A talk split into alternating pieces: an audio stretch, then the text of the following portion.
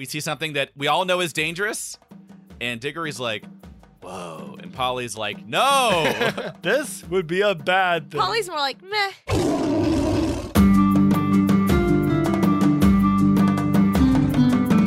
Welcome to Talking Beasts. From NarniaWeb.com. where we explore the world of C.S. Lewis. And keep a watchful eye.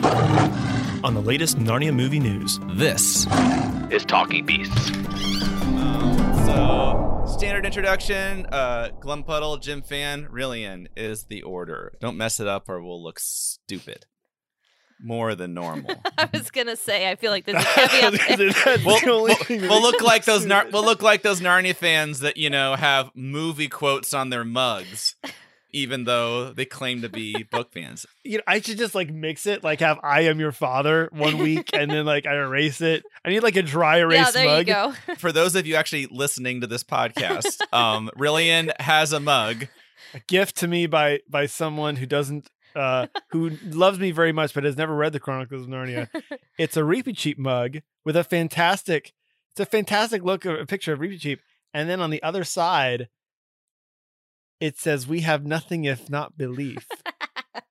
So I need to get some porcelain paint, like porcelain, like, like cross it out. At least it's not credited to C.S. Lewis. yeah. It could be worse. I need to have something like you know he who shall not be named, or like you know just go through like different movie book quotes. yeah. Yep. you know Transitioning to uh, a book that C.S. Lewis did, in fact, write, that being The Magician's Nephew. By the way, this is Glumpuddle. And I'm Jim fan. And if you haven't figured it out, you need to try another podcast. yeah, this that's is true. really Really, and the guy that's got to make his intro special somehow. You're usually third, so you have to figure something I'm out. Exactly. We're reading The I am Magician's Nephew. Brilliant. Roll that R. We're reading The like Magician's Radigan. Nephew. We're in chapter four, and we're gonna get to the chapter four discussion if it kills me. Um, it's because this chapter is particularly awesome. This is the Bell and the Hammer chapter. This is the famous. It's one of those things that for some reason everyone just remembers that inscription they find in Charn. There's a bell, there's a hammer, and the words that mysteriously they can read. There's like this, you know, auto Google translate thing that happens in their minds or whatever. Make your choice, adventurous stranger. Strike the bell and bide the danger, or wonder till it drives you mad what would have followed if you had. And that made my great when we did our 70 greatest Narnia quotes of all time, that made my list. Nice narrator voice, by the way. Yes, I was gonna Thank say you. very, very good, very good. It's like you should you should use that all the time.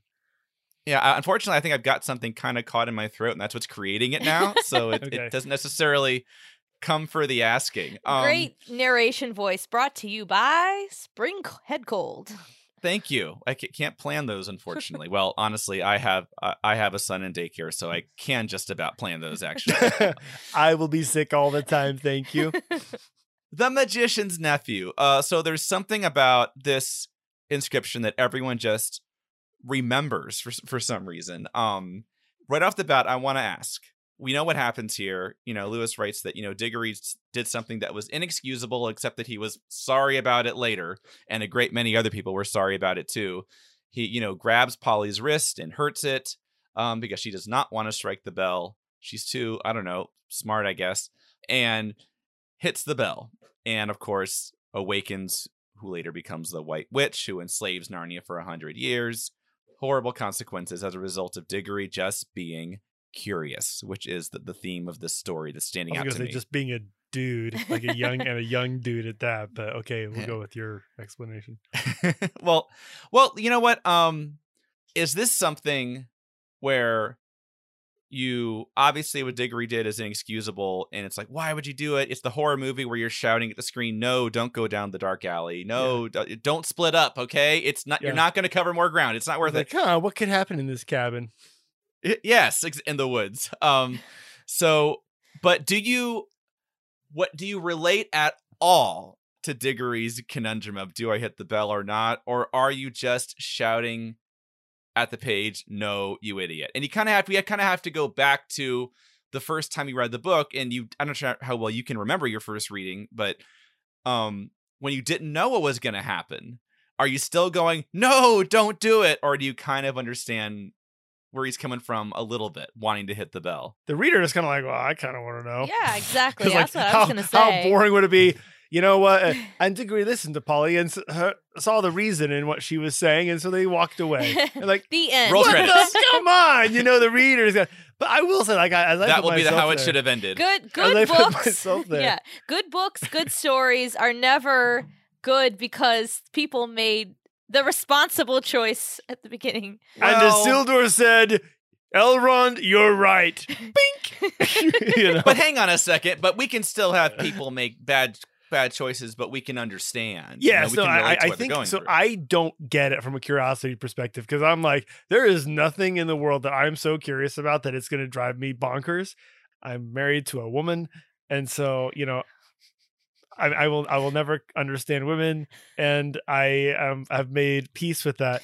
So no, I don't get it from that perspective. But if you look back on Diggory with just I I feel like with the character with the smuggler's cave and all the things they were talking about doing and and even his willingness to jump in after Polly.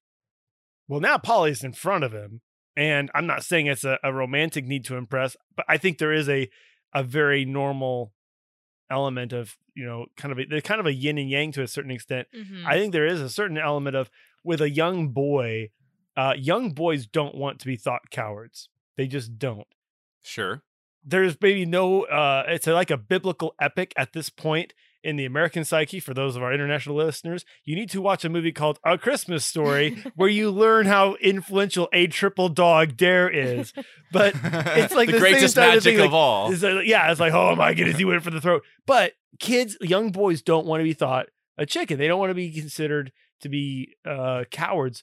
So from that perspective, it completely makes sense to me if I try to put myself in his shoes. Hmm. And so I think from that perspective, like, uh, yeah, I'd ring the bell if maybe if there's a part of me, even if she wasn't saying it, if there's a part of me thinking, well, uh, I need to show that I'm willing to do it.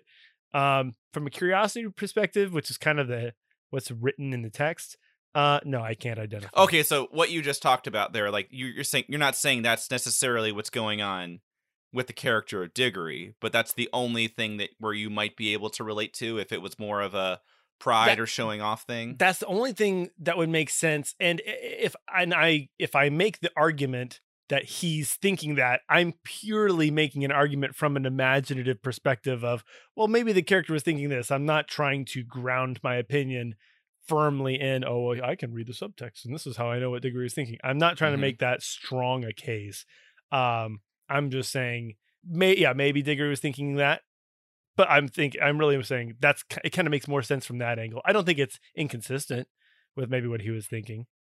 okay, But I'm not trying to ground it as a oh yeah, this is definitely what he was thinking. This it's is why it makes sense. interpretation. It's your personal. I could see. it's my th- personal interpretation, and I don't try to I don't try to put a big stake in it. I'm not gonna okay. die on this hill. Yes, you're not writing Alright. any like I'll put it like that. treacy like any big books and commentaries on this. Partly because I don't like when people you're do that. Well, this is the secret meaning that I have divined, and it's definitely right. I have there's no textual basis for why I believe what I believe, but it's definitely right. I don't like when people do that, so I'm not going to do that. I love it when people do that. So we should do a t- uh, talk about that. I'm kidding. Uh, Um, postmodernism rears its ugly head. Jim Fan, are you shouting at the page at this point, or are you like kind of getting kind of getting it a little bit? Is this just is this a real choice we're looking at, or is it just obviously it's a no? I mean, again, it kind of. I think for me, if I, I'm like putting myself in his shoes, it's a no. But as the third party reader, I'm like, yes, please. Obviously, we want to know what fa- what is going to happen because again, that's how interesting stories are Sure. created. Yeah. Well, I don't know. I think it, I mean it is. I mean, it is possible to create stories where people make bad choices, but we understand, we identify with it. I guess it's maybe what I'm getting is how credible is this? How believable is it? And I think I remember it's been a long time since my first reading of The Magician's Nephew, but I just remember I was caught up in the magic of the reason they're here is to explore. They they're getting a choice they they're probably never going to get again. Their rings are going to get taken away from Mhm. them. And that's why they're here is to explore other worlds. Here's this bell and the hammer. What would happen if I struck it? So all I'm saying is it's not excusable, but I do understand it a little bit. and I was I, I was absolutely screaming no no no at the page, but also kind of understanding a little bit. Curiosity and the dangers of it, definitely the theme of the story that is standing out. Um, rereading it this time. Uh, question that just occurred to me. Um, there's a bit where um, you know, Polly's um like well, why would anybody want to hit the bell? What, what's the point of that? She's not being taken in at all. Um and diggory says that's the magic of it. I can feel it beginning to work on me already. Is there a magic of the room at all or the inscription or something that like lures you in? Is there a green mist or something? Um don't, don't hey don't use profanity. There's, there's kids, there's young innocent kids listening to this podcast. he Please. says as he sips his tea out of a mug with a quote from that movie they can't read it. It's an audio podcast. So- That's true. You'll never know. is there magic in the room I don't I don't know. I never believed Diggory. I never believed Diggory like I can feel the magic working. So like I can't help it. I mean, even the Turkish delight was, you know, m- enchanted, Uh-huh. but it didn't make Edmund blameless. So, so, so you don't Um, have a sense. It's a little bit like in uh, Dark uh, um, uh, Deathwater and Voyage of the Dawn Treader. Interesting, those Dawn Treader comparisons keep coming up. But when they come back, is it like there's? It's slightly ambiguous. Like, was there something about the water that made them suddenly get really, really mad at each other and argumentative? And when they come back from it, you know, even you know, the Majesty seemed bewitched when they came back. And did Aslan like wipe their minds or what happened? And so, um, do you think that's what's intended here by Lewis? Like, oh, is there something about the room or the inscription that's like tempting or drawing in Diggory? Or is this just Diggory getting caught up in the romance? I mean- because it seems to have no effect on Polly. I always kind of envision kind of like the, these three examples that you've given.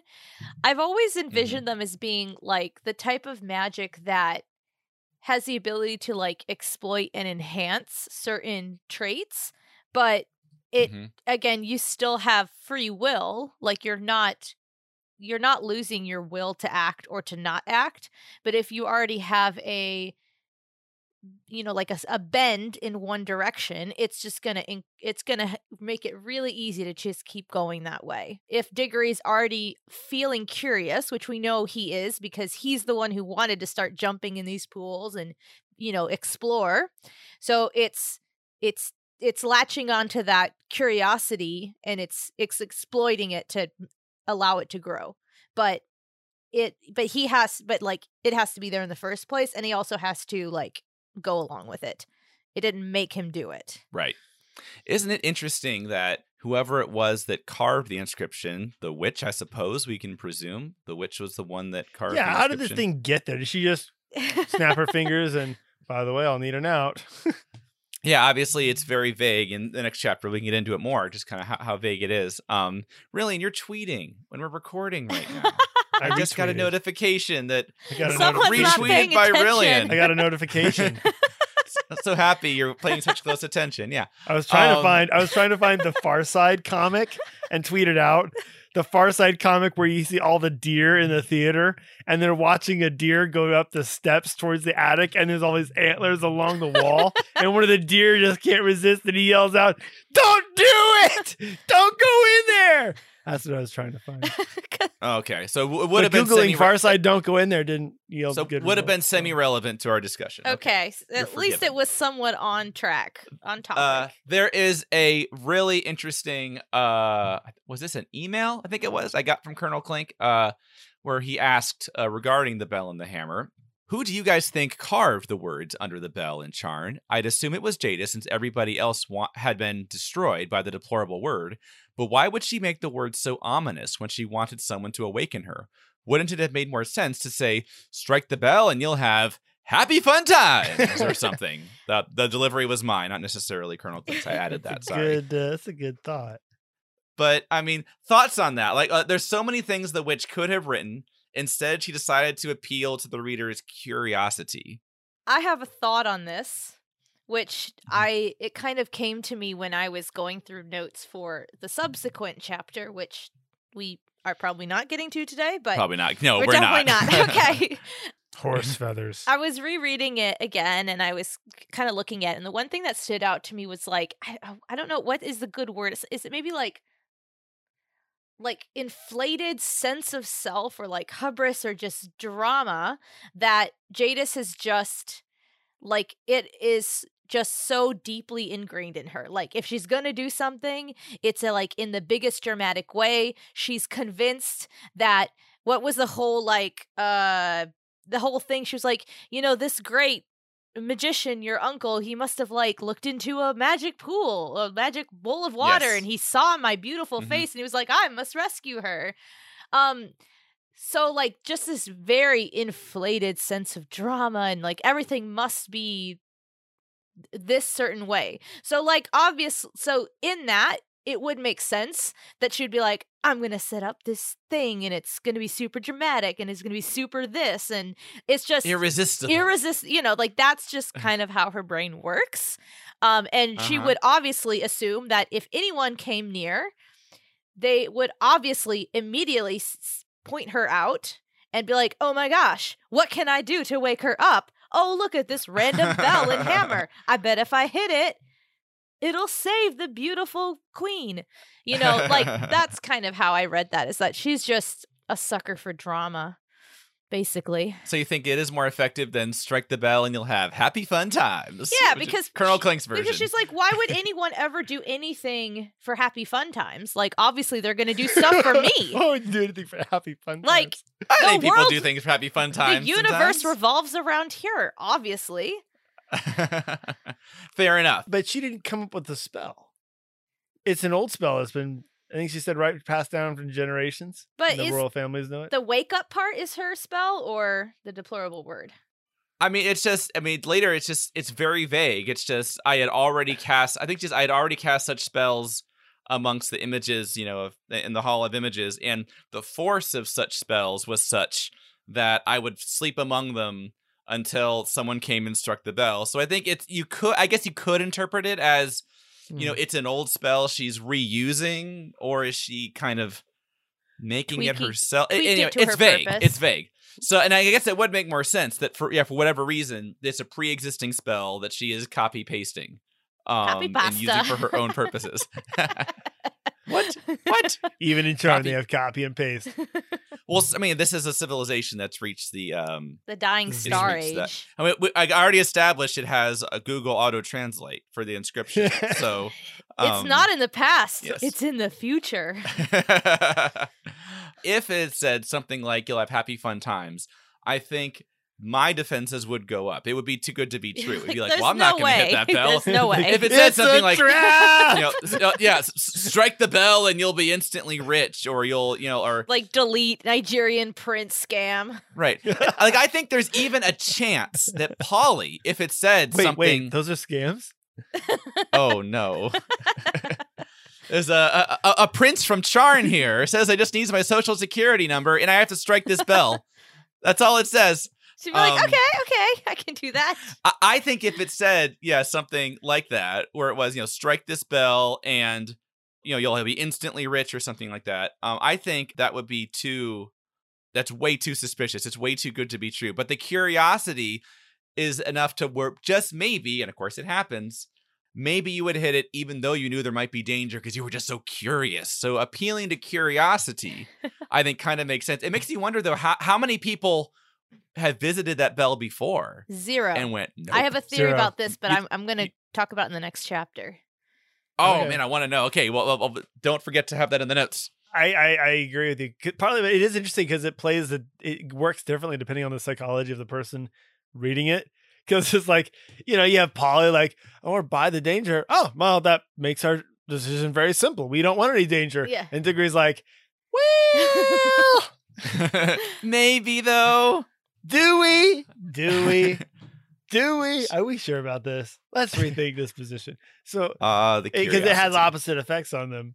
It is interesting. It plays with the curiosity aspect rather than, you know, yeah, happy fun times. I'm gonna set. I'm gonna put a bell. Here's the way we find out. Settle this. We go to a park.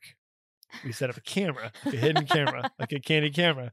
We put this inscription on a bell, and we say we do too. We do a control group with the one from the book.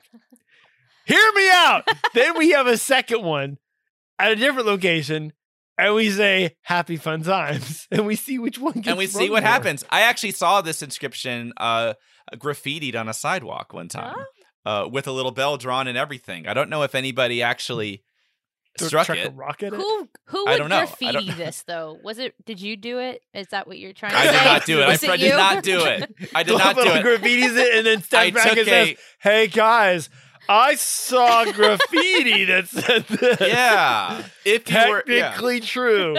yeah, I did. I I just took a selfie with it. I did not draw it. Mm-hmm, mm-hmm. Okay. really quick before we move on from this uh, i want to compare this to a scene in voyage of the dawn treader similar thing they come to the darkness and everyone else is everyone on the dawn treader says well we're not going into that that would be stupid except Reepicheep um it's a similar thing where i remember thinking courage, like i was con- like I said, courage explains it, Mm. not curiosity. But were you well at that point? Were you also saying, yeah, obviously Reepicheep's wrong. There's no reason to go in there. It's obviously dangerous. Or were you like, yeah, they they got to do this because you know honor honor and adventure and all that stuff. I think you guys are both in the camp of no, like eh, you, you don't really understand the Diggory thing at all as far as curiosity. Or you don't relate to it anyway. But similar thing with Reepicheep. How would you compare it to that situation? Did, did you were you with Reepicheep or were you like, no, you idiot, screaming at the page? No, you idiot! Screaming at the page. So in both cases, you were saying no, you idiot. I mean, I was with Reepicheep all the way. like, I am me. I am. I am extremely risk averse. You've got the enneagram, whatever it is, that's risk yes, averse. wha- whatever Which it one is that? Yes. Whatever the Instagram Okay. personality test is. Yes. Ah. okay, I want to throw that out there. I think it's so interesting that the Dawn Treader um, comparisons keep coming up. Colonel Clink posted something like, you know, I think it was a comment where he said it.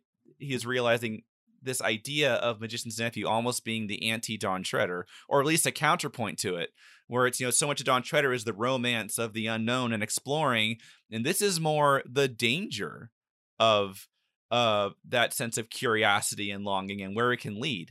Definitely going to revisit that more as the series goes along. But I just think it's so interesting that Magician's Nephew and Dawn Treader comparisons Hmm. just keep keep naturally kind of coming up. Um, so Rillian, uh, you had you, you had a problem got a with my note. I have a problem with your problem. 'cause I Okay. think Charn is awesome. Maybe I just have a better imagination than you. Burn. Well, le- let me set the stage here. Okay, go ahead. Backing up to the beginning of chapter four here. Um, so there's all this buildup for about at least about a half of the previous chapter of wait a minute, we could explore other worlds. And even in chapter two, I think it is, where Diggory's talking to Uncle Andrew and he says, Don't you know what you might find in another world? You might find anything, anything. And my imagination just go, starts going crazy of the crazy things that I prob my brain probably can't even process of what you might find in other worlds. And then all the buildup with what's in all the other pools, and it could be anything. So you're thinking kinda- like Doctor Strange level of weirdness. maybe, maybe something. All I'm saying is, and then you get there, and it's just like, oh, it's just a bunch of rocks. Um, but I, I, I hasten to add that I think Lewis makes up for it with uh mystery, atmosphere, and the sense of backstory we've missed out on. Like what happened here and who were these people and the eeriness of why is there no sound at all? Why are there no living things at all? And so it's similar, but there's something about that's a little bit otherworldly. So I like that. That's also typical C.S. Lewis, though. Like he'll say, "Oh, Cair Paravel Castle." Well, well, how big is this castle? I don't know. It's Cair Paravel. It's castle. I mean, he, he'll describe the food in Yeah. more detail than he will True you know, the, the the setting.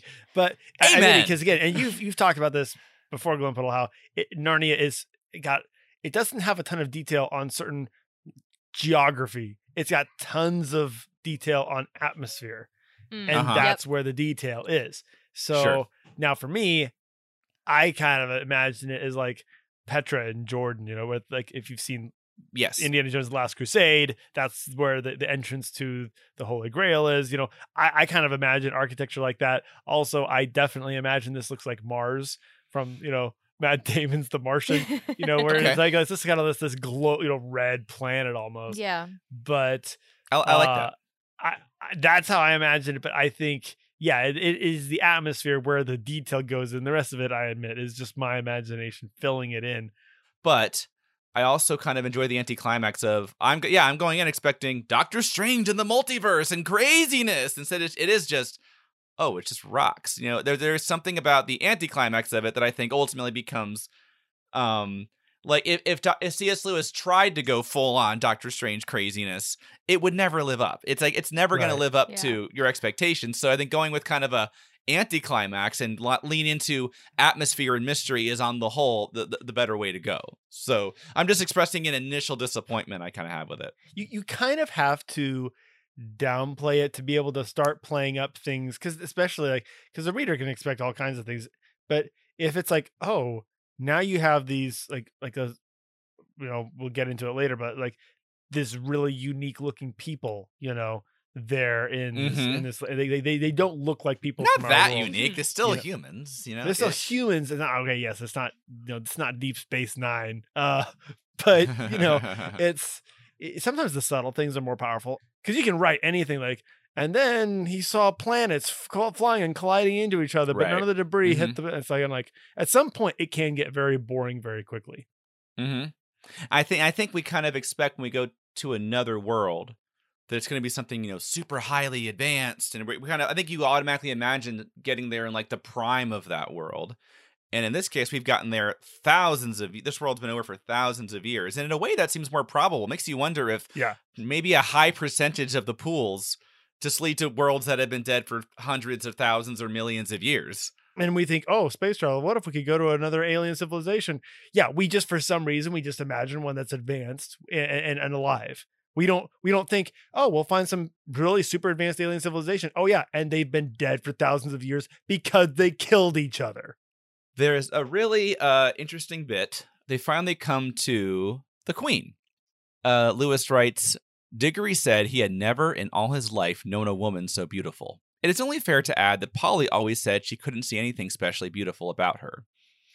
So, question Is this just sexual attraction, or is there something about their characters being revealed here? I, think just Polly in general is not like extremely like impressed by a lot of things. Like it takes her time to like warm up to something. So she's uh, at first sight she's not really like super gobsmacked. Um Mm-hmm. and it could be if she spent more time with Jadis and she found out that she was really quite a lovely woman, then she might, you know, be like A dem fine woman. A damn fine woman. Them fine women. then she, you know she would turn come to appreciate like oh my gosh I want to look like her or she's really beautiful or whatever. But Diggory is easily like his personality is more like oh my gosh look at that that's the best thing ever. Lewis writes, The last figure was the last figure of all was the most interesting, a woman even more richly dressed than the others, very tall, with a look of such fierceness and pride that it took your breath away. Uh, and yet she was beautiful too. And it's Diggory though that finds her beautiful and Polly doesn't. So there's something about that I've always sensed there's something about that fierceness and pride that Diggory and maybe get maybe gets caught up in the romance about and isn't seeing the danger and Polly's not getting caught up in the romance of it. I think that um I'm with Jim Fan on this. I think it's it's it's a reflection. It's not just oh yeah, he's you know how old and he's you know, like, oh 12. yeah, I think she's a, she's she's, attra- she's attractive and, and I don't think it's that. I think it's revealing an element of their character and you know Diggory is he's a very young boy. He's be- but he kind of becomes a healthy antithesis to Uncle Andrew. Uh, he becomes a professor. He becomes he ends up becoming very grounded in logic and reason uh, as he gets older. We know that. Mm-hmm. Um, as C.S. Lewis decided to ruin for us uh, early on uh, in this book. in the Uh, previous chapter. I think that Diggory is in many ways actually kind of similar to Uncle Andrew, not in character, but in personality. Hmm. So I think that what we see here is some of Diggory's, you know, some of his, you know, pitfalls in terms of his like the things that impress him. Because a lot of because of course Uncle Andrew is super impressed by Jadis. Um, but he doesn't have any kind of moral ground to check with which to check her character. Very long-winded way of saying Jim Fan is correct. oh, I thank you, thank you. Definitely, you get the feeling the way it's written that Lewis wouldn't put that in there. It'd just be like, well, you know, Diggory is probably about hitting puberty, and here's a beautiful woman. like that's not the That's reason. not as Dirty little twelve year old boy. like that's yeah. It's clear like this is supposed to say something about Dig- about uh, Diggory and Polly as characters, and it, it, it's definitely it's probably a, a a foreshadowing of something that's going to happen on like the next page. But it's so, we see something that we all know is dangerous, and Diggory's like, "Whoa," and Polly's like, "No." Um, this, this would be a bad thing. Polly's more like meh. Uh, but again, Diggory caught up in the romance of it, and and the characteristics that aren't necess our personality traits aren't necessarily inherently good or bad, and I- showing I, the I dark don't. I side truly and the don't light believe side to it. person because character is a very much a moral playing field, right? Good and Uh-huh. bad character. I, I don't believe that personality is a fundamentally moral description of someone. Absolutely not. I, I, Mhm. I, I truly don't because there's all types of uh, people.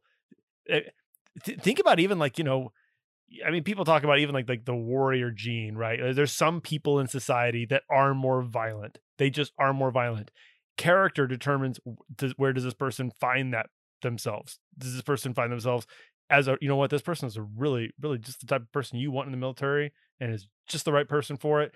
And then like yeah, this guy's a criminal and he will be a criminal until the day he dies. You know. Yeah, uh huh. Diggory is has a lot in common with Uncle Andrew in terms of potential pitfalls he could fall into. But uh, hopefully, if they make the movie, they don't have a line where one of them says, "You know, we're not so different, you and I." Yeah, the most overused line.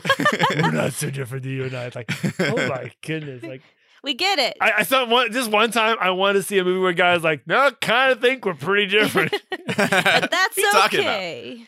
the last one here um it's a really interesting one from we got a comment in the uh, talking beast facebook group. Here's a comment from nick. Talk about how diggory striking the bell relates to his desire to escape the world of pain and grief he lives in and how that mirrors our own desire to use fantasy as a means to escape our own struggles. I don't think that the relation is um it's not a motivation. I think you could draw like a parallel it's not an it's not an interpretation of his actions. Like it's not it's not mo- it's not born out of a motivation to desire to escape to escape the world of pain and grief. Like that's not his motivation. And I think if you read the book, you don't see anything where that's really the case. I mean, I think his friendship with Polly is like there's an aspect of like it is a a way of I mean, obviously he's really good friends with Polly, but it is he it's it's becomes a really important part of his life because it is a good way for him to like cope with all of the upheaval and he hates being in London and he found an awesome friend and like that's born out of, you know, li- life is bad. His vulnerability. yeah, yeah. Mhm. But as far as so I don't think you know him striking the bell there's any type of ulterior motive or motivation. Um he's I just do curious yeah, I do think that you can like um Nick says I think you could draw your own like mirror image of being like this doing this kind of reminds me of how sometimes when we do this it's born out of this motivation. And I think it's a really interesting thought. May- maybe what Nick is getting at here a little bit is you know there's that famous quote by C.S. Lewis from Mere Christianity where he said, "If I find in myself desires which nothing in this world can satisfy, the only logical explanation is that I was made for another world." So maybe when what Nick is getting at here is you know Diggory's got a dying mother, um, and maybe he's more drawn to the idea of other worlds and something else because of that. I honestly kind of get the idea Diggory would be this curious just as a person, even without his mother suffering. Mhm. Yeah, Um, me too. That, that's just kind of even thinking about the you know professor uh, that we now know uh, he is uh, since Lewis r- ruined it for us. But I, I even I mean so I, I think even about that I think it's uh I think that's just kind of who he is. I think he's a curious person. Um so yeah, I'm with Gymfan on this one. yeah, it's like he didn't become the professor because of childhood trauma. Like he was always going to be the professor. I see what you guys and Nick are saying. I mean, I think that when you read the text, I mean, you could say certainly. I don't think Nick is saying this is a conscious motivation. I don't think Diggory sees the hammer and says, "Oh, this is a chance for me to escape my world of pain and grief." Um, but like, does the question I guess is, does the fact that he has um you know his whole world's been pulled out from under his feet um he's just been he just he's moved away from the country where he doesn't like it all and uh his mother is about to die and there's nothing he can do about it does that um feeling of helplessness and does that pain and does that grief make him more predisposed to be intrigued by other worlds and be intrigued by something like this bell which is like well what's going to happen if i strike it? We're in another world. It could be anything. Did that maybe predispose him to uh being a little more curious um i mean both could be true it could be yes he's naturally curious probably would have gone on to be the professor anyway um but the grief he's experiencing in this world is making him maybe subconsciously more attracted to the idea of other worlds and we'll see a more concrete example of that in another couple another few chapters from now where you know he here overhears them talking about the land of youth and is there a real land of youth somewhere? Maybe that's sort of connected there a little bit. So yeah i think it's one of those things where it's definitely not described thoroughly in the text i think especially putting it in the context of the larger themes of the series of longing of Sehnsucht. I think you could. I think it's sort of it's sort of valid to say maybe that's something that's going on inside Diggory, whether he's conscious of it or not. So, um, in the flow of the story, it's not there, but I get it. I, I, I get where Nick is coming from here. Mhm. At the same time, Yeah, I think it's I think it's a it's a thought provoking thought. Which what is it? thought provoking thought. we try, you know, we try to provoke. We try not to just there. like pull it out of thin air. Provoke you know? each other. oh, we try to provoke each other. We We do try that not to just all make the time. it up. Not only. okay. Um. So yes, a- a- as uh, predicted, uh, the prophecy has been fulfilled. We o- we only got through one chapter once again. It looks like this is going to be a a one chapter per episode kind of commentary, but um. We've already got our notes ready for the next episode, and I'm so tempted to just go into them. It's the deplorable word chapter, which has so many awesome lines, and it's just three people. if- uh, Most of it is just three people sitting around talking, and it's amazing. like us. Yeah, yes. Three people sitting here. So I'm Polly. So what you're saying is the next episode is the podcast chapter. Yeah, pretty much. This is uh where we speak a lot of deplorable words. Um so tune in next next episode, which will be our season finale, if you want to hear three people talk about three people talking about stuff. There's your little teaser. Uh that works. all right, Gymfan, you want to take the outro? Sure thing. All right. You've been listening to Talking Beasts, the Narnia podcast from narniaweb.com. And if you have enjoyed this episode, please be sure to subscribe and give us five stars on iTunes. And you can also post a comment on narniaweb.com or in the Facebook page, Facebook group of the Talking Beasts, the Talking Beasts Facebook group. Got that it. one. Um, and uh, please visit patreon.com slash narniaweb to support this podcast and get exclusive content, um, not limited to, but including, but not limited to, more episodes. And until next time, further up and further in. Thank you for the embellishment, especially adding the pleases. It was a lot nicer. This please. I feel very polite these days. I work in customer service, can you tell?